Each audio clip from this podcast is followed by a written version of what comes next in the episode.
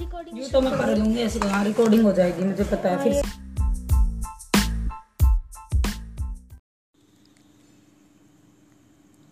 नमस्कार प्यारे बच्चों आज हम पढ़ेंगे कक्षा दूसरी से मित्र सदा पेड़ों को जाने। ये एक कविता है जो कि घमंडी लाल अग्रवाल जी के द्वारा लिखी गई है। तो चलिए पढ़ते हैं मित्र सदा पेड़ों को जाने।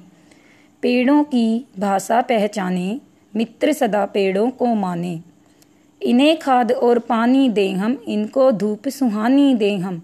तंग ने इनको करना जाने, मित्र सदा पेड़ों को माने। औषधि लकड़ी फल देते ये, छाँव हमें शीतल देते ये। दुनिया में ये गुण की खाने, मित्र सदा पेड़ों को माने।